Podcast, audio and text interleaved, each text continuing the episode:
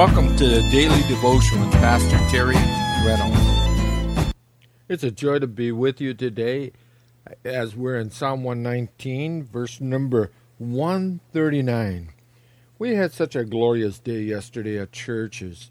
We were looking in the, the book of Exodus, chapter uh, five and six, and really, as you were seeing it unfold, the life of Moses.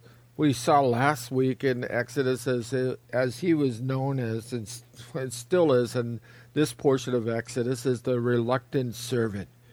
And then we got to a point where all of a sudden God probably saw Moses and looked at Moses and is reluctant to step up to the plate and do what God had called him to do.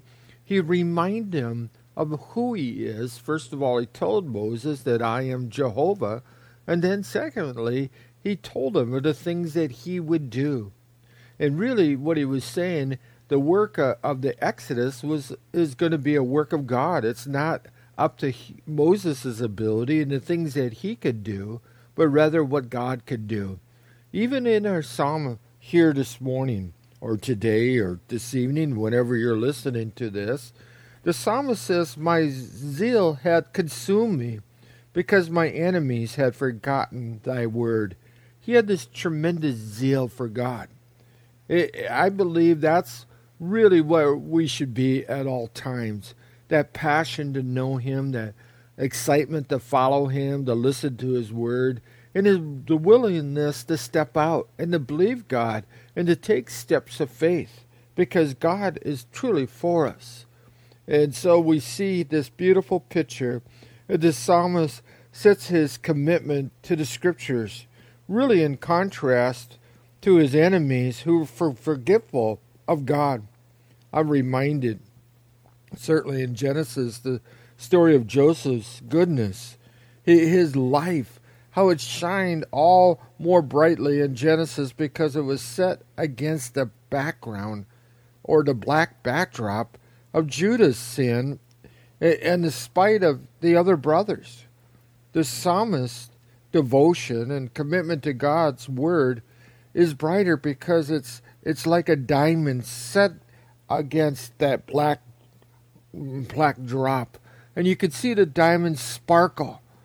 And so we see his commitment, Joseph's commitment, as he has that tremendous zeal for God and doing things that are right before the Lord. And so I think when we we see my zeal has consumed me, we're reminded, certainly we're reminded of Jesus. Remember the scene? It's in Jerusalem. The courts of the temple are, are in view, especially that portion of the temple courtyard that was assigned to the Gentiles. Can you picture that? They, they were contempt. They had contempt for God, you know, and for Gentiles, the Jewish did, and the merchants and the money changer. There was a lot of friction going on in there as they had set up shop. And of course, the time here in the in the Gospels, the time of the Passover, is as, as Jesus' Passover feast, as Jesus came into the holy city, the city of Jerusalem, and it, this is his first visit uh, since he really started his public ministry. And with one sweeping glance around the courtyard, when he saw all that was going on, the table set up, the merchandiser, the, the those who are, are exchanging money, and I'm sure that his soul w- was on fire. The place that had been converted into a marketplace. And of course we saw what, what had happened, where, where it talks about the zeal of the Lord was upon the Lord. The, Jesus took it all in, and then he deliberately drove them all out.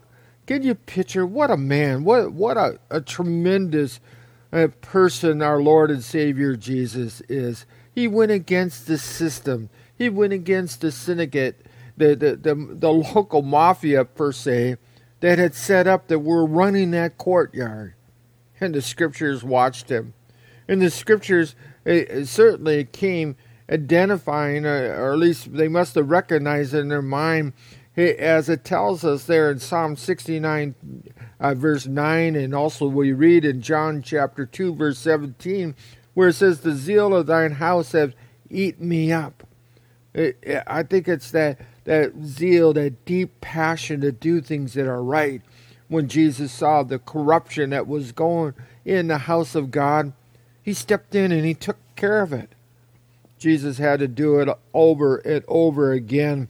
And we were reminded at the end of his ministry, this time he had showed them that the, that he indeed had indeed he had showed them that they had indeed had forgotten God's word. It is written, he said, "My house shall be called uh, uh, of all nations the house of prayer, but you made it a den of thieves." Of course, you can find that in Mark chapter eleven, verse seventeen, and and that also you find it prophesied there in Isaiah chapter fifty-six, verse seven. The first time his zeal consumed him led him to a conversion. As you remember, Nicodemus came, came out that famous night there in John chapter three, and he talked to Jesus about it. And Jesus, in his conversation with Nicodemus, he said, if you want to be right with God, if you want to experience the fullness of God, Nicodemus, you must be born again. Because the ways of the world, the religious system, will never cut it. Well, the second time, it led to a conspiracy. The scribes, the Pharisee, Pharisees, the Herodians, it tells us how they consulted together to put Jesus to death. I think it's so interesting. I think it's so interesting here in our psalm where it says, My my zeal has consumed me because my enemies had forgotten thy word. The zeal of the Lord. That zeal that causes us to catch fire for him, to live for him. That what's caused him to catch fire. What what caused Jesus to catch fire, fire, or the psalmist here to catch fire, is the righteousness of God. The things that are laid out that are right before the Lord. But you know something? I find it's interesting. In the second part of this psalm, it says, because my enemies have forgotten thy words. That leads us to believe that they had knowledge of God's word. Maybe as young men and women, they were raised up around the synagogue.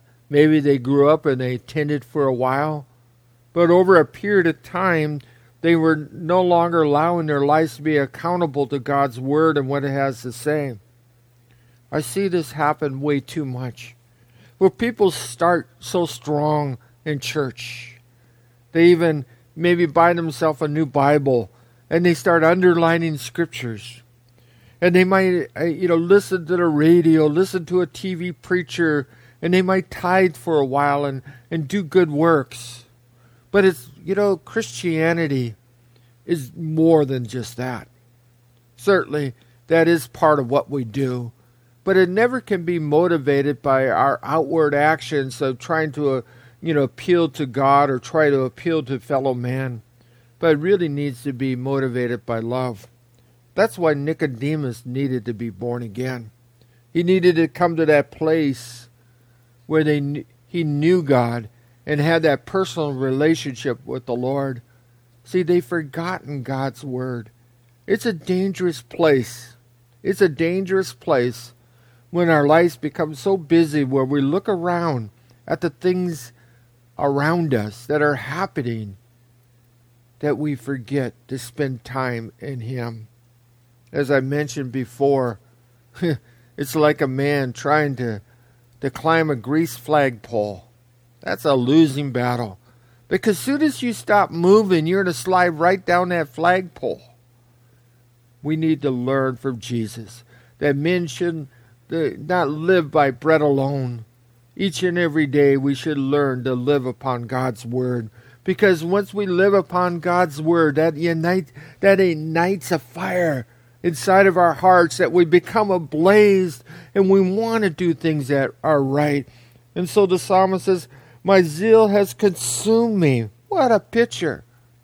And he says, because my enemies have forgotten, have forgotten God's word. Oh, may our hearts be on fire for the Lord. And may we pray for our, those friends who have drifted away from the things of God. Maybe you know some today. Pray for them. Look to do good to them. Bless them. Because they too need the love of God. They need to have their hearts touched by the Lord. Let's pray together. Father, we do pray. We pray for our friends and loved ones that have drifted from your word. Maybe they started out strong, but the cares of this world have eaten them up. Father, we just pray by your goodness and your love that you might draw them back to yourself. And we pray and commit them into your hands, even right now, in Jesus' name. Amen. And so until next time, may God richly bless you. Thank you for taking part in today's program. We would love to hear from you. You can email us at Terry Reynolds at Agape Chapel O C dot org. Again, that's Terry Reynolds at Agape Chapel O C dot org. Or you can write us at Agape Chapel, P O. Box four zero two three, Huntington Beach, California, nine two six four seven. May God richly bless you.